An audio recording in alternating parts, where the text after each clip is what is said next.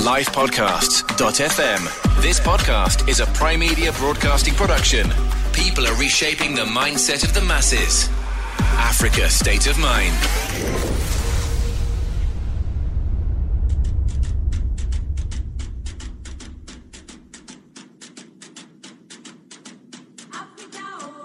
Welcome to another riveting episode of Africa State of Mind. On this special episode, we focus on Africa Day. Now, Africa Day is the annual commemoration of the foundation of African unity on the 25th of May, 1963. It's celebrated in various countries on the African continent as well as around the world. On this episode, we chat to South Africa's former Deputy President Phumzile Mlambo Ngcuka about women's role in leadership and African parliaments. Countries with gender equal cabinets are Rwanda, Ethiopia, and Seychelles. Mm. South Africa should be in that league. Yes. Chude Jideonwo, who's a Nigerian lawyer and media entrepreneur, he's also responsible for putting quite a few African presidents into power. The only thing that stops the people from bringing down their leaders is fear.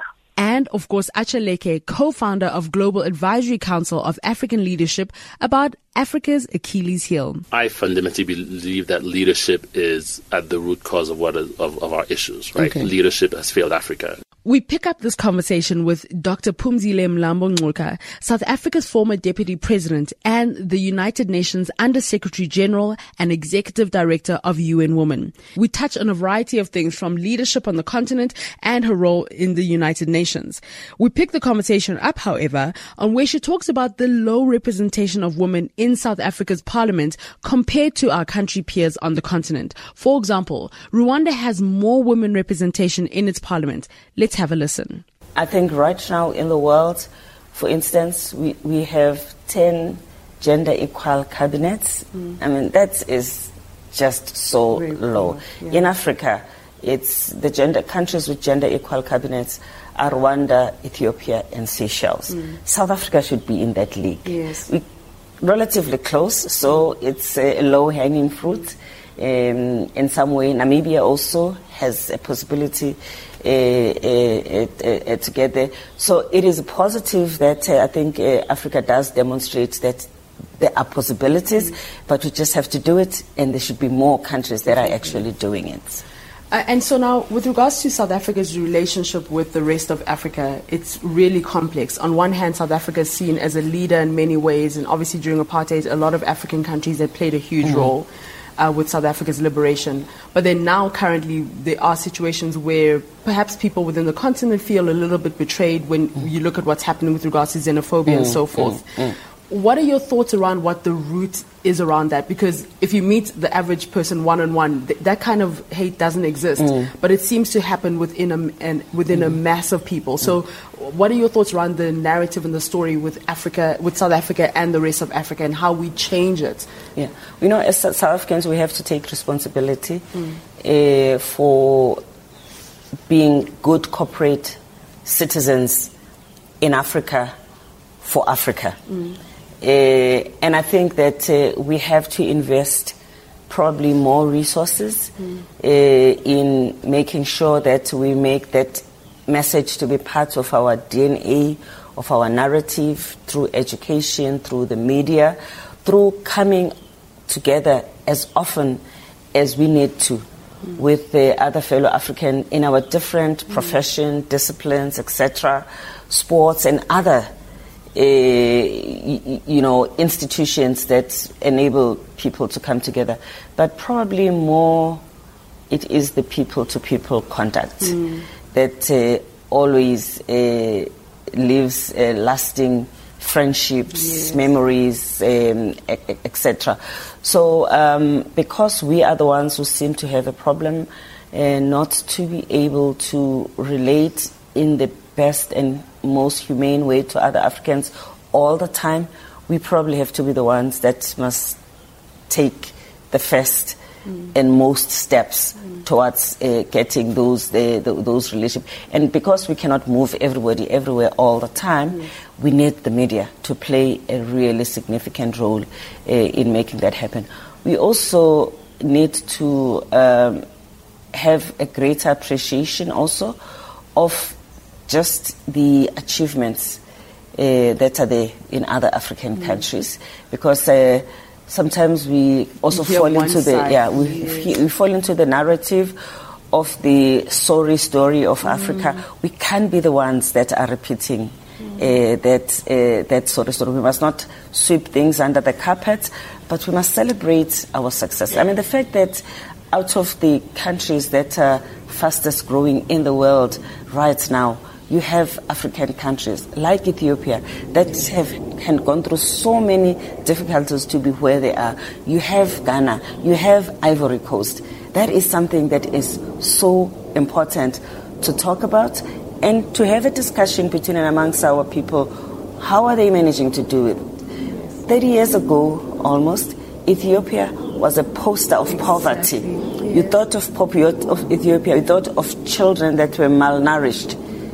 Look at Ethiopia now. Growing it's fast. standing tall. One of the best countries in terms of development uh, uh, in Africa. Those stories we need to tell over and over again. And of course, the progress that has been made in girls' education and, and, and, and, and, and generally in mm, keeping girls at school longer. That's a good story to tell. We're not there yet. We still have dropouts. The fight that is there on the continent against child marriage. We're not there yet. And in order for us to encourage those that are fighting, the governments, the civil society, the people that are fighting to end this extremely harmful practice need to be talked about, to be celebrated, because that really gives the push. And we need to talk about uh, some uh, uh, uh, also uh, practices such as uh, female genital mutilation Yes. and make sure that both men and women are standing together in condemning uh, these. And we are reaching out to men now actively to say the struggle for gender equality is not just for women, it is everybody's responsibility. What I like about what you said is that um, because of the way the media is structured, we all know about the Me Too movement, which is very important. Um, but we, we're not all as familiar with all the different movements happening around the continent. Yeah. And I think that, as you've, you've rightfully articulated, it's if we knew all of these stories, if within South Africa, if people knew these stories, And people to celebrate. People to celebrate. I mean, we have yes. a, a, a, an ambassador to end child marriage, uh, uh, Jaha Dukureh, who's from Gambia for us. What a force of nature. That woman is engaging uh, religious leaders and helping us to make progress because now we have religious leaders also being part of the struggles to end these practices. She is engaging traditional leaders.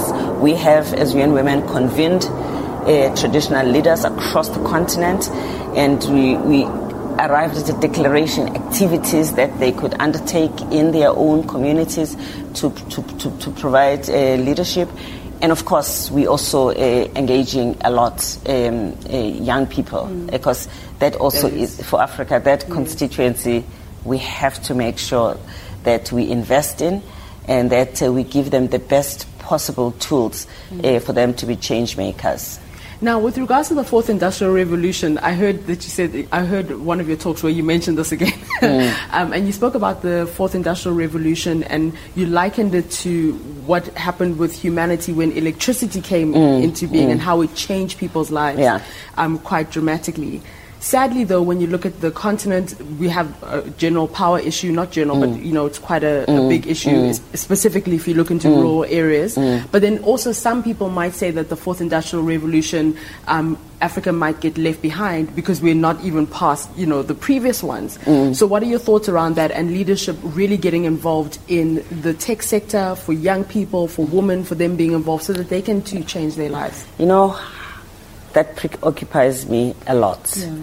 Um, because um, in, uh, as much as the technology and the aggressiveness of the uh, penetration of technology in the 21st century uh, is and creates new uh, positive opportunities, it can also be and is also a creator of inequality.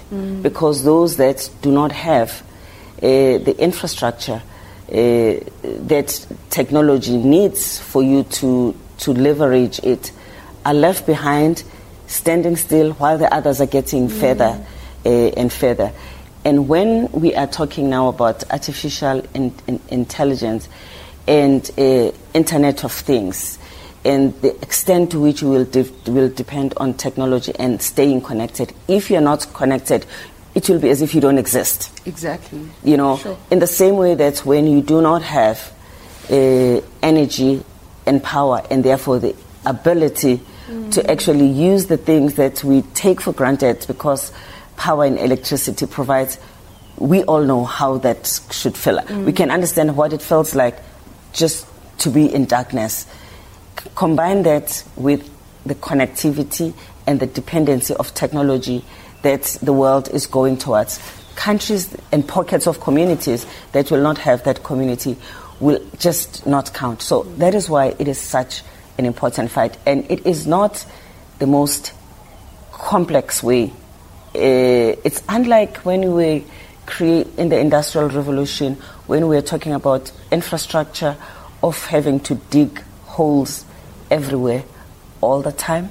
We can do wireless. We can do last mile uh, uh, uh, connecting and delivery of services. We, we, we are able in real time to change the lives of many people.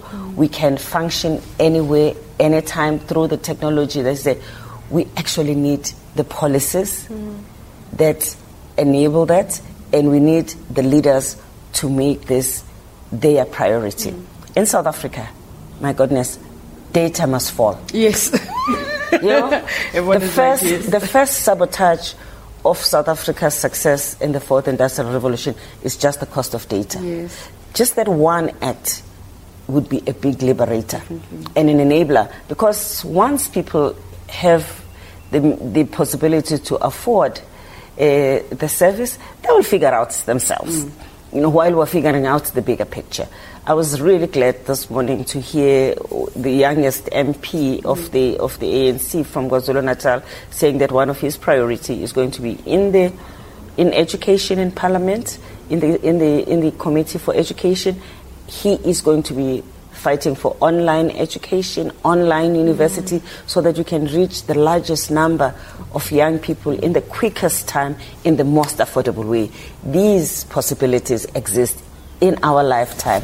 We need to leverage. Definitely. And for women who struggle with moving in some cases, these are very, really mm. important. Women in rural areas in different parts of Africa mm. where we don't have an adequate number of teachers, and we are not going to have uh, because it is costly. It takes time to train teachers. But you can be in, in Morogoro and be taught by a teacher who is uh, in Egypt, who is in Addis Ababa, who is in South Africa, who is in Birmingham. We just need to, to make that happen. We need to address this issue of broadband and cost of data. Uh, it's not a luxury, it's a poverty alleviating mechanism.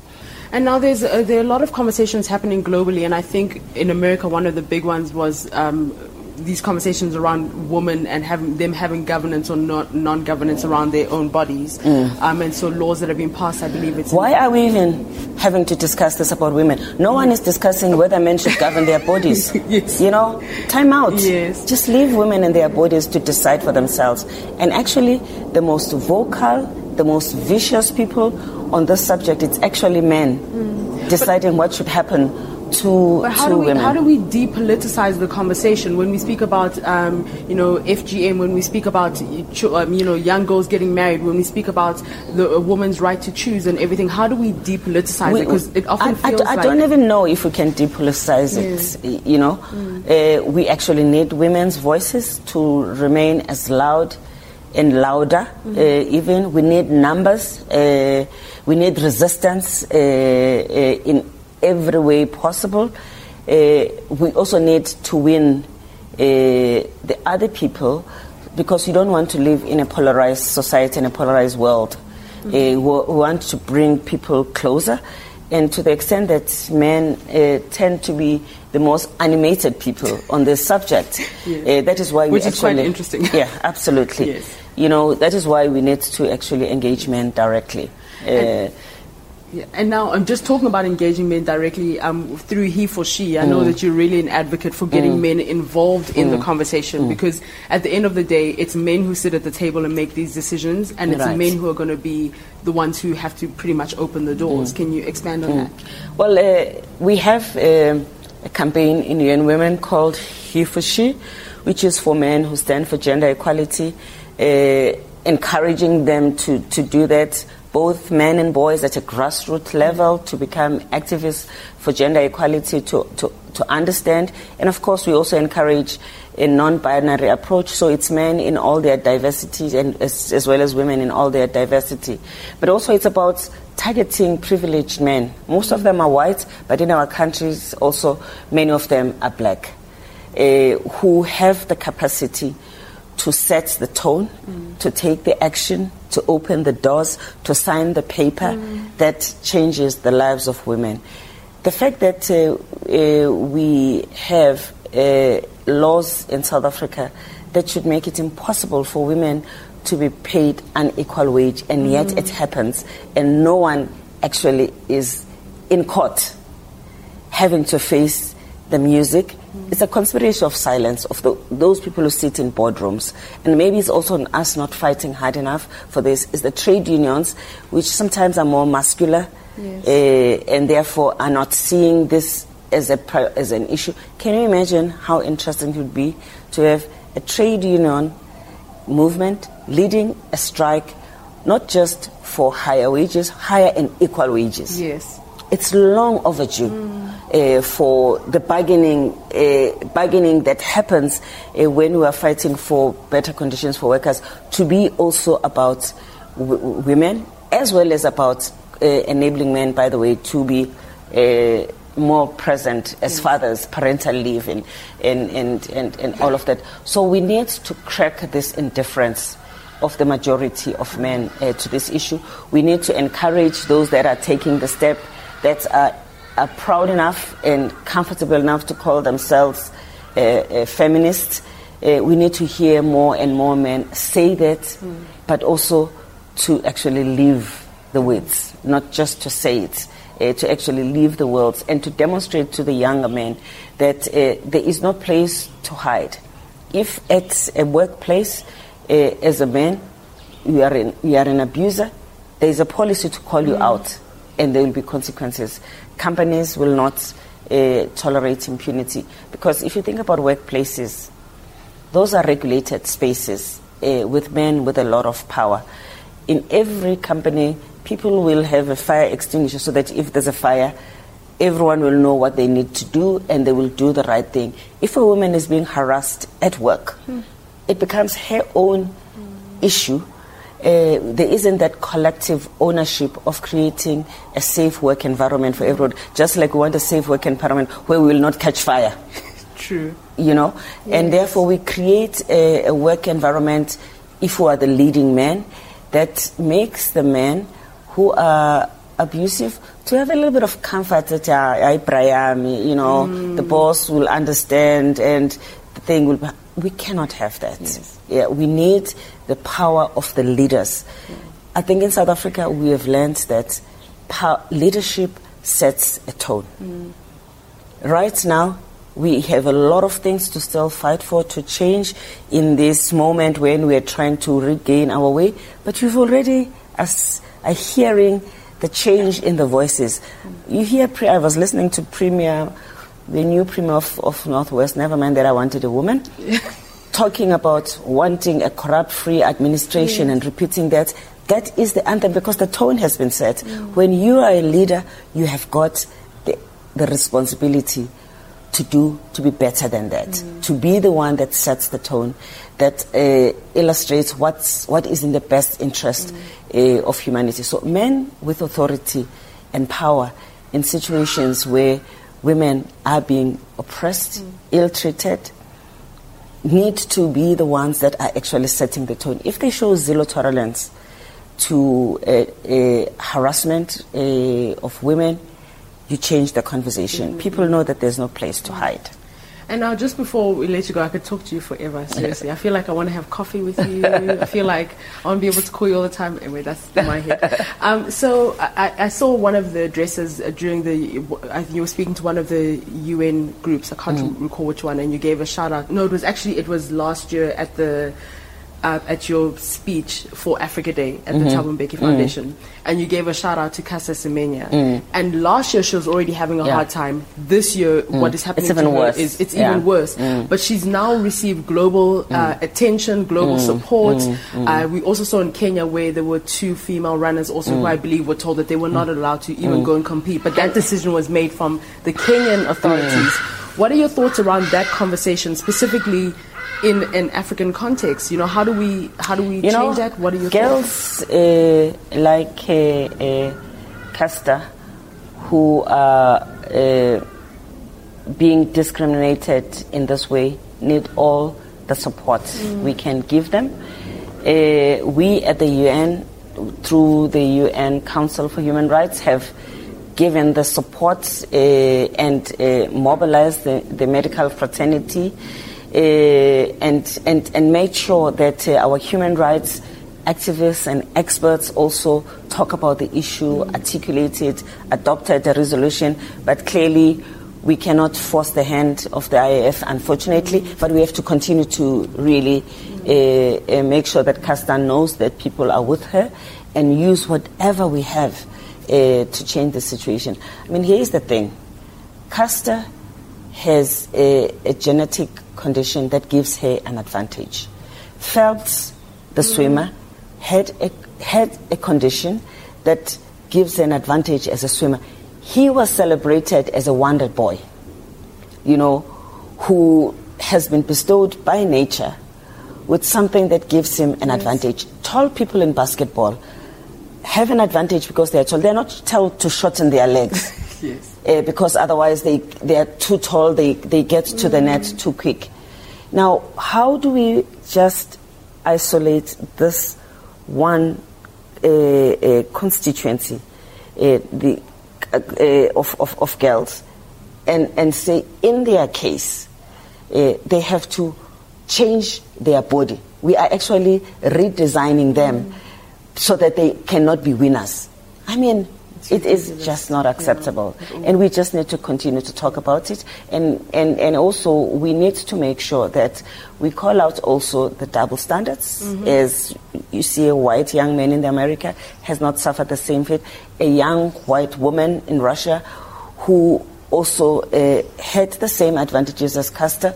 It was never even an issue. Yeah. This seems to be a really big issue uh, if you're a woman of color. I think yes. It's happened to an Indian woman, yes. it's happened to an African woman. I think also Serena Williams actually said uh, that she gets tested more, that she's one of yeah. the most tested athletes exactly. in general. Yeah, yeah. So, so, so we've, we've got, we've, got, intersectionality of yes. struggles that we have to fight. And uh, ours is not to accept discrimination in all its form, wherever it exists. So now, before we bring the conversation to a close, um, Africa Month is, I mean, Africa Day is on the 25th of May. Uh, South Africa, we are 25 in- years into the new democracy.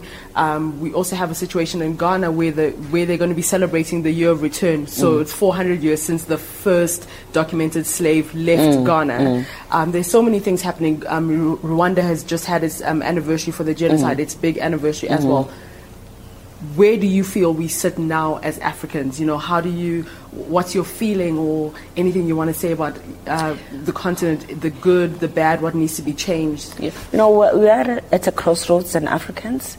Uh, something that we need to take away is that we have demonstrated the possibilities mm. uh, for us to conquer. Mm. When we do things for the right reasons in the right way, we can and we do get it right. Mm.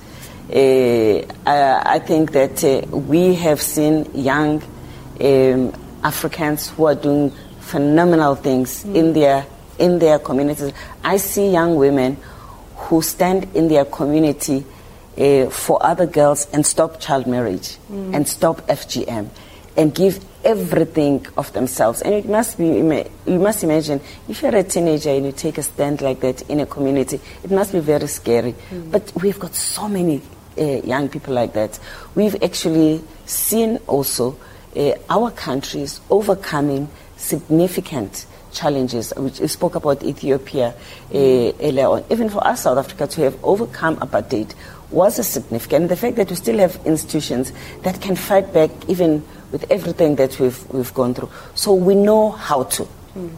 But we're not doing everything all the time yes. uh, the way we are meant to do it. The challenge for us is reaching this 25 years, and for the other 25 years is really to leverage the hard lessons that we have learned okay. and make sure that we do it for everybody. That was a conversation we had with South Africa's former deputy president and current executive director of UN Women. Be on the lookout for the full exclusive episode with her right here on Africa State of Mind. We also had a conversation with Chude Jideonwo, who's a Nigerian lawyer, journalist, and media entrepreneur. He's also a co-founder of the Future Project, which is focused on inspiring leadership, building entrepreneurs, and using the media, both traditional and new, as a tool for social change. He's also been instrumental instrumental in putting some of the current African states presidents in power. He told us why more and more young people are getting involved in politics. Well, the reason why young people have become so prominent is because of their share size. You know, um, the percentage of the population that's young means that everywhere a politician or a policymaker looks, a young person is affected by this or that policy. If mm. it's health, if it's if it's um, um, um, unemployed, if it's employment, if it's industry, if it's um, competitiveness, if it's um, security, you know, um, many of, in Nigeria, for instance, many of uh, Boko Haram um, um, recruits are obviously young, young people. Um, in South Africa, when there was the protests about University of Ocean, mm-hmm. obviously that affects young people. Um, terrorist attacks in, in, in Nairobi disproportionately affect young people. So young people are disproportionately affected by the challenges of the region, mm. of, the, of, the, of the continent. But the second thing is actually democracy. Mm. Because if Africa is defined by dictators don't need popular support. Hmm. Dictators need the tools of power. Hmm. And so no matter how how um, how many the young people are, if the dictator doesn't need your vote, doesn't need your approval, doesn't need your judgment, doesn't need your support or whatever, then your numbers mean nothing except in resistance. Mm. But because much of Africa has rapidly democratized, and, and, and this is a very important scheme for me, and anytime I speak to international media, I'm always trying to force them to pay attention to the reality of what's happening. That elections held in Somalia, you know, um, Liberia has had consistent elections since mm. it recovered from the war. Rwanda has had elections, Sierra Leone has had elections. You know, there has been steady democratization across the continent in the past 20 years. And much of it has not rolled back, even if there continues to be conflict. And so because of that, there is a generation that is waiting, that is being born into basic freedoms, constitutionality, and elections. Mm and they don't even know about dictatorships. So when I, anybody who was born after 2000, the year 2000 in Nigeria, doesn't know, and because the young person will be 19 years old now and has no experience of a military dictatorship. And so because these, because now African leaders now need voters and supporters and goodwill and validation and approval of the majority, which they didn't really need in the 80s and 90s when we were defined by war and dictatorship. Mm. Now the voter has become more powerful. Mm. And because the voter is disproportionately young, therefore young people have become more powerful. Mm. Yeah. Um, now, the flip side is that many young people should get involved, but I don't think enough of them are getting involved because I think that many of the young people are taking the freedoms and powers that they have for granted. It is true that our countries are not being as well run as they should be. Mm but it's also true that they're being run much better than they were 20 years ago. Mm. You know, much better. Mm. Um, and I wrote an article for the Mail and Guardian, I think, last year when uh, Mandela, Mandela's uh, centenary, and I said, it's fine for young South Africans to, to, to question certain legacies, but they want to remember that we are able to question these legacies now because of the freedoms that those that mm. came before us won. Mm. And our job is to build upon the legacy not to get consumed by cynicism because even they didn't have the privilege that we had now. So it's not for us to lament about how bad things are. It's for us to acknowledge how bad things are, but also acknowledge how better things have become and not give up on engaging government until things get much better than we met them. And I don't think many people understand the huge responsibility that we have to build upon the success that we were given. Hmm. Oh, that's such a yeah. There's that answer is so loaded. I could go into so many different ways, but I think that uh, what you've said is so important, um, specifically about the fact the reason why we're able to question uh, legacy and democracies because we now because of what has happened in the past. That's so powerful, and I think it's true. As much as there are a lot of things going on within the continent that people are like, oh, this is going on, that's going on. We are doing a lot better than what we were 20 years ago, and that's a powerful kind of image that we need to remember. You know, and it's just important to build upon it. Now, I'm. Um, Chude, I wanted to now speak about yeah. Statecraft Inc. How was that formed? Because I've known about uh, Red Media for quite a mm. while, um, but I, I, I, was kind of when mm. I heard about Statecraft Inc. I wasn't sure. Was this formed before mm. uh, Buhari's first, mm. um, you know, before you guys were involved with Buhari's campaign initially, his first one, not the second one, or was this mm-hmm. formed along the way? Because mm-hmm. let's just i mean let's just uh, mm-hmm. you know celebrate let's just let me just i'm trying to find the right word but it's like i'm not being in lagos so long like my slang is gone but you know let's just like talk about the people that you've helped to get in presidency i mean from ghana to nigeria mm-hmm. to senegal um where mm-hmm. else i mean that like that's quite a huge thing so at what point was statecraft yeah. media i uh, was straight sorry statecraft inc um formed yeah statecraft inc yeah. Yeah. Um, I guess statecraft is another accident. um, so what happened was we had a magazine uh, at the time, a print magazine called Why Africa, Why Online, Why Why Africa. Yeah. And we were trying to get the president of Nigeria, and we also had a PR company. So we had the magazine company, we had a PR company. For the magazine company, we were trying to get the president of Nigeria at the time, Goodluck Jonathan, for an interview. And these people kept saying, no, no, no, no, no. I we just kept following up, I think, for about two or three months. Mm. Um, and then there was a crisis that they had. And I think they did an interview with a popular musician. It didn't go up well. There was a backlash amongst Nigerians, especially Nigerians online, and they panicked and they kind of needed someone to they need to talk to, in their own words, a credible platform. And so they called them and said, look, I made this request. We're ready to talk to you now. And so we did that interview and we published it. And then the, the, the, special advisor to the president, who helped us get the interview, said, look, I hear you have a PR company. Yeah. Would you also be willing to, to, to, to handle the reputation of the president for the election? And we said, absolutely. That would be a dream come true to work on that level. And so it was after doing that that we now spent, so we did that in 2011. After doing that, we now spend some time thinking, look, we're very interested in governance, we're very interested in public policy. Um, reputation management and consulting for politics and governance is more is different from just working for brands. And so we thought we had to create a special vehicle for this. Because unlike our PR brands, sometimes you work for PR brands that you're not really passionate about. You like the company, you're going to work hard for the company, you want to do your job. But unlike politics, you know, working for a brand is can be different. You may not have an, an emotional attachment. Mm. But politics is a completely different set of indices. And so we thought we needed to create a special company for that. And that's how we created Statecraft.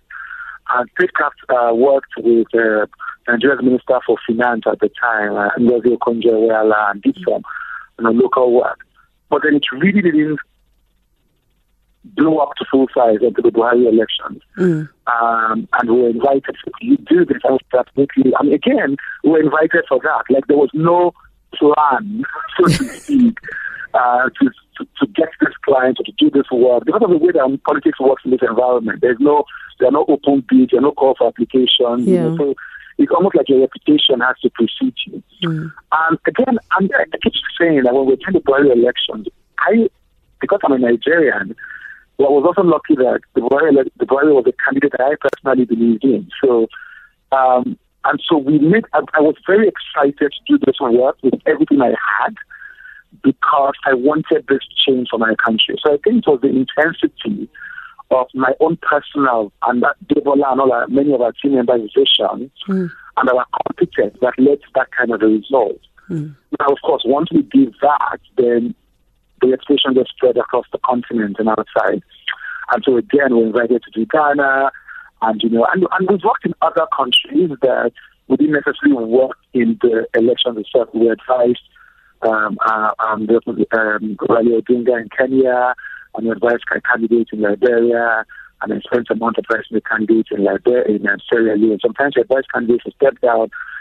Uh, sometimes we advise them to join coalitions, you know, but over the past, since 2015, we've been lucky to work in elections that we've won. So we've, we've won four presidential elections now. When I say we've won, we mean the candidate has won because it's the candidate's victory and it's the party's victory and it's the country's victory. We're just here to support them. But we've been lucky for the Jonathan election, the Buhari election, the Kenyan elections, and just last month, the Senegal election. So, so, and, you know, we're just incredibly proud because, again, like I say, I was born into a dictatorship. Yeah. I didn't have my first taste of democracy until 1999 when I was, what, 16. Yeah. And so to be part of helping strengthen democracy across the continent, in Francophone Africa, in Anglophone Africa, it's such a huge privilege. And so, so Statecraft is one of the companies that I'm most proud of because we're doing something that nobody has done before. Like there's no one to learn from. Mm. We are literally clearing this path by ourselves. So, actually, I mean, that's. Uh, I think that also I, I, stand to be corrected, but I'm not so sure that I I'm aware. Like it doesn't come top of mind of another kind of company that is doing the kind of work that you're doing. So you almost are. Um, mm. you know, you, you're almost carving out this path for this sort of uh, system within the continent, which is mm-hmm. which is awesome. But I do have to ask a few questions. Um, you know, just with the clear kind yeah. of like the elephant in the room. So you mentioned about how you had supported uh, Goodluck Jonathan and then Buhari, who are on opposite ends. You know. Mm-hmm. Um, mm-hmm. so how does that work when you decide who it is that you're going to support? How far does principle go over um, money? So, um, you know, uh, how do you know Mm-hmm. Or do you, do you, totally detach yourself mm-hmm. emotionally um, where that's concerned? Because I can imagine in that mm-hmm. case, it can get you guys into a bit of a, a situation. Um, if you support a candidate and then they get into power and then say, for example, they let people down, then what do you do? How do you decide which campaigns you will and won't work on, who you will advise and who you won't, um, in order to be able to protect the business? Because yeah. it's, it's probably really, uh, th- that I think is probably yeah. one of the biggest danger points of the work that you do. Yeah. Yes, absolutely. And it's something again, like like you said, because we are we are learning as we go, and we are comfortable, we are completely comfortable learning as we go. And when you're trying to do something that hasn't been done before, sometimes you will take parts that you shouldn't have taken, and you learn from them. Mm. Um, in, with the Buhari election, the process of selecting a candidate to work with is completely intuitive, which means that you take every candidate on a case by case basis. Mm-hmm in, it's more it's more emotional when it's your own country. Mm. Yeah. Um, because you are involved. And again, it's not like working for a beer brand or a telecoms company. This is your country. This is not what a telecom company does doesn't really affect your life. What a bank does may not affect your life. Mm. What a government does affect your life. And so in our own country, it's a bit emotional. The reason, I mean, my decision not to work for the government in in this last election, even though I kept saying everywhere, as far as I know, he's going to win this election. You know, I he's going to win this election because he has a strong personal brand and support. And so to make that decision to still not work for him was an emotional decision. It wasn't a business decision. And I always say to my team members, even if you decided to work for him, it wasn't an unethical decision. You know, he's a client, a legitimate client. You know, it's a democracy, a free and fair election. But for me, it's difficult to not be attached if it's my own country. Mm. And again, that's something sometimes you need mentors to tell you don't bring emotions into business. And I, and I understand. Some people even say don't talk about the work you do, but they can also understand they're used they're used to those conventions. But I want to run the kind of business that I want to run. People I want to run the kind of business that I want to run, you know. Mm. And so there's nothing wrong with emotions. Emotions are part of human life. Yeah. So if we choose to be emotionally attached when it comes to our origin markets, then that's something we want to do. So that's that. When it comes to other countries, it's possible to have a reserve because, again, you're not emotionally attached. But here, because we are passionate about this, about nation building and democracy, those guide who we choose to work with. So I'll give you an instance. Um, before I, I stumbled upon Senegal as a country reading in, in 2014 mm. when I was writing my first book, How to um, How we the Turning Point Generation, and I was so impressed at the fact that Macky Sall had changed his constitution to limit his own term in office, mm. and I began to praise him publicly from then. Mm. And so when his people reached out to our people, it was it was an easy decision because this was a person I already adored, you know. And so that kind of gives you an insight into the kind of decision. There is no there is no like any business, there is no this there are no hard and fast rules, but it's often a what our mission. Our mission is to deepen democracy, our mission is to galvanize young people, our mission is to build nations. Mm. And so when candidates reach you and you meet candidates, you want to ask yourself, does this person fit with our heart's deepest heart's desire? Mm. And even if it's not a hell yes, it has there has to be a fit. There has to be a when I sleep at night, I will be proud mm. of working with these candidate. When I'm 18, I'm telling my children about my life. I should be happy to say we did this mm. in Burkina Faso, in South Africa, or in Kenya. Mm. And that's kind of the decision. That's kind of the way that we do that. So mm. guided by why are we in this field in the first place? Now, um, Chude, just before we let you go, um, for you, uh, I, am also really fascinated with how the, the continent is so diverse. And as you've mentioned, you, I mean, you've mentioned work within the continent that I was not even aware that you guys had done. So how do you go about, um, when it comes to hmm. researching mm. and doing that sort of work? Because one of the biggest issues from a media mm. perspective within the continent is number one, we're not unified. Number two, there's not enough information that goes out that mm. is hmm. credible from different countries. So if you're not in Nigeria, for example, you're you're not very sure that the news mm-hmm. that you're getting is the legitimate news. And this is a, a situation we're having in the continent, you know, yes. um, and everything. So for you guys, yeah. how do you ensure that you're able to properly um, mm. advise people? You know, when you mention about perhaps you need to step mm. down and, and, that sort of thing, how do you do that if you're not either from that country of origin? Right. I mean, the, so I always say the first thing is extreme humility. Mm. So we never even in Nigeria, we never assume that we know what people are thinking or what they want to do. Mm. We always assume that we are. It, is something that sometimes we tell clients, they're like, so the only thing that we are completely ignorant. Because our job is really to understand what people are thinking and what people are feeling. So we come in assuming that we know nothing. And the first thing we do is spend time just gathering the data. I remember in Sierra Leone last year in February, I just got into the uh, got into Freetown, and we just spent the next two days just traveling around the country, mm. just focus grouping, pooling, and etc. And we came back to to to to meet with the client in another in another city. We couldn't believe the amount of data we had amassed in two days. Mm.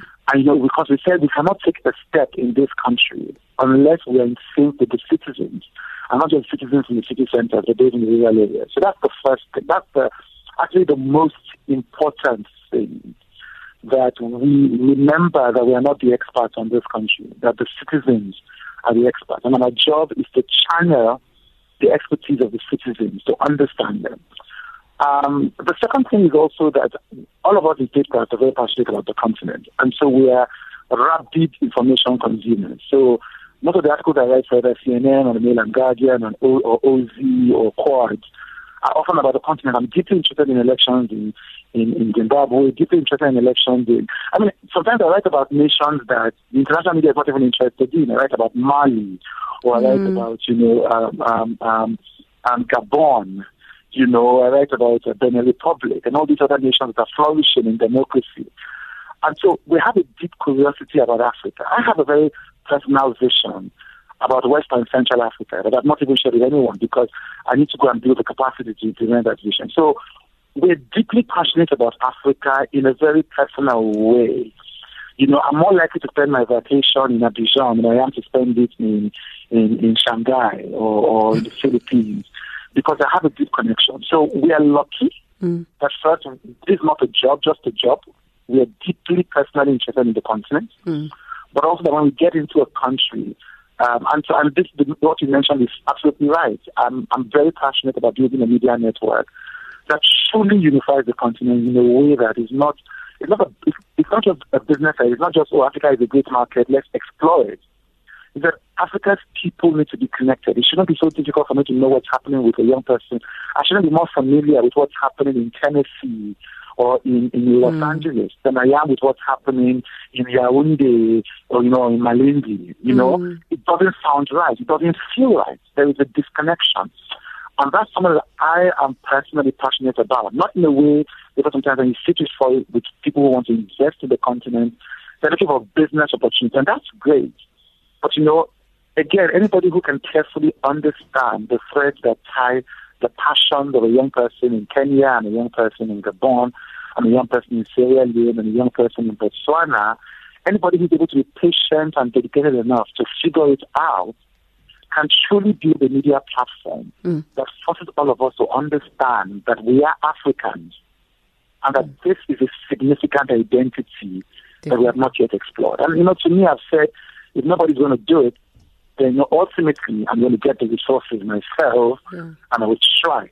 Acha Leke, the co-founder and member of the Global Advisory Council of the African Leadership Academy, a co-educational boarding school that aims to develop the next generation of African leaders. He's also the chairman of McKinsey's Africa region.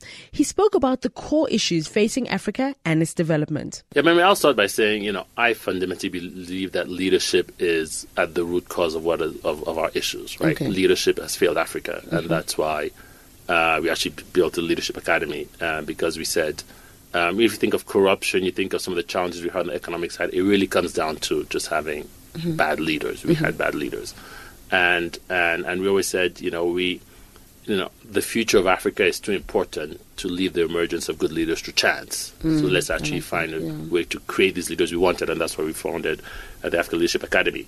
Um, so that's one. Um, two is we always, you know, I think we've had, you know, three generations of leaders, right? We always say we've had the those who brought us independence, right? So the Kwame Nkrumahs of the world mm. and the Nyerere's of the world that, you know, we, till today we, we thank Yeah, for that, yeah. right? Then we had a generation that basically destroyed all those gains, right? You know, we know who they are. We don't need to talk about them. Yeah. And then we've had the last generation, and it's been probably in the last 10, 15 years where people have really come and said, let's sort of bring back growth uh, to the continent. And there are a number who've actually done that in, in different ways, right? I think, you know, you talk about Ethiopia, you know, uh, you know, we're all proud of him. I, I love what President Kagame has done. I think, you know, people can have different perspectives on, you know, his uh, humanitarian record. But from an economic perspective from the country, you know, you, can, you you cannot argue with what he's done over the last you know 25 years for Rwanda, right? And you see a number of, of, of other leaders like that in, in different countries. You see what you know. Uh, what how what how the transformation of, of Senegal now you look at Cote d'Ivoire what's again on the economic side look what's happened in the last ten years Yeah, Cote d'Ivoire is incredible also. uh, yeah. and it's been it's been an amazing journey E- economically. The last ten years, again, they have s- the issues on the political side of that kind of stuff, but economically, uh, and you see more of those. And I think what happens once you have some of these good leaders, what happens they they attract good people to work with them. Other countries, you know, emulate them, right? And so it brings, you know, it, it sort of. I think it, it plays a fundamental role in reviving the whole the whole continent. And now, just with regards to um, you know looking at uh, at leaders and everything, because even when you said about with Kagame and such, and I know that there's people have a love other side relationship with him, but nobody can doubt the work that has been done in Rwanda. But now, because okay, say with the leadership academy that you have started, I think you started with Fred, right? Fred, Yeah, yeah. So the the African Leadership Academy. Um, how important do you think um, education is in line with entrepreneurship? And I ask that question because I also feel that now we sit in a place where everybody's like, I'm going to become an entrepreneur. I don't, you know, I don't need to do anything else. So it's almost as though, on one hand, people think that I'm just going to come up with a great idea, like a startup, and I'm going to, you know, create a lot of jobs. But then I always worry that we're going to be in a situation where other skills just kind of fall by the wayside because there seems to be no emphasis on the importance of education and ensuring that people in other sectors are also kind of growing and developing. Yeah. No, we think we think it's absolutely fundamental. And so when uh, actually four of us who started ALS, it's Fred, myself, Chris, and, and, and Peter. And, and and you know we called it a leadership academy, right? Not a high school, not you know because we, that's exactly what we wanted to do, or what we or what we wanted to set up, which is you know when we, we, we did a lot of work looking at, at other education institutions across the continent, and we felt the three things that they missed out on, right? One is this whole Africa, bringing really the Africa at the center and teaching people about Africa. Um, entrepreneurship, we actually think there are a lot of skills you can learn about entrepreneurship, to your mm-hmm. question. Um, and then leadership, because again, leadership is what has failed Africa. So, in addition to the A levels curriculum, we created our own proprietary curriculum around leadership, mm. entrepreneurship, and African studies, and that's sort of what we brought together mm. uh, at ALA. Um, and, and, and, and if you look at the continent today, the issue is, you know, we, we don't we just don't have enough jobs, right, for the people who are coming to the mm. workplace. And even if projected, we've done uh, some work at McKinsey a few years ago, a, a report we call Africa at Work. Yes. Where looked, even if you project it, you know, we will never be able to create enough jobs, right? And so the reality is we need to be able to create entrepreneurs who would you know, create jobs for themselves, but also um, hire others, mm. right? So entrepreneurship is critical to the to the job situation on the continent. Mm-hmm. Now, I think you know you can just set up one day I have this idea and let me go do it. You can actually learn some of the skills, right? Some of the fundamental skills we teach around problem solving, around working in teams, around communicating. You mm-hmm. know, so those are some of the fundamental skills you need to learn, even as an entrepreneur to be successful. Powerful words from Acha Leke. He said, The future of Africa is too important to leave the emergence of good leaders to chance. I absolutely love that because good governance and leadership is vital. Thank you so much for listening. Make sure you join the Facebook group Africa State of Mind. On Twitter, follow us at Africa State Mind. Africa State of Mind is all about great Africans doing great things on the continent and around the globe. It's all about changing the narrative on Africa. This podcast is definitely about curating tremendous African stories by Africans, always celebrating African excellence. My name is Lee Kasumba. We'll catch you on the next episode. Happy Africa Month! Head to lifepodcast.fm to find out more on the positive changes people are making on the continent in Africa State of Mind. Subscribe to this podcast at lifepodcasts.fm or on your favorite podcast app. Subscribing to a live podcast is free.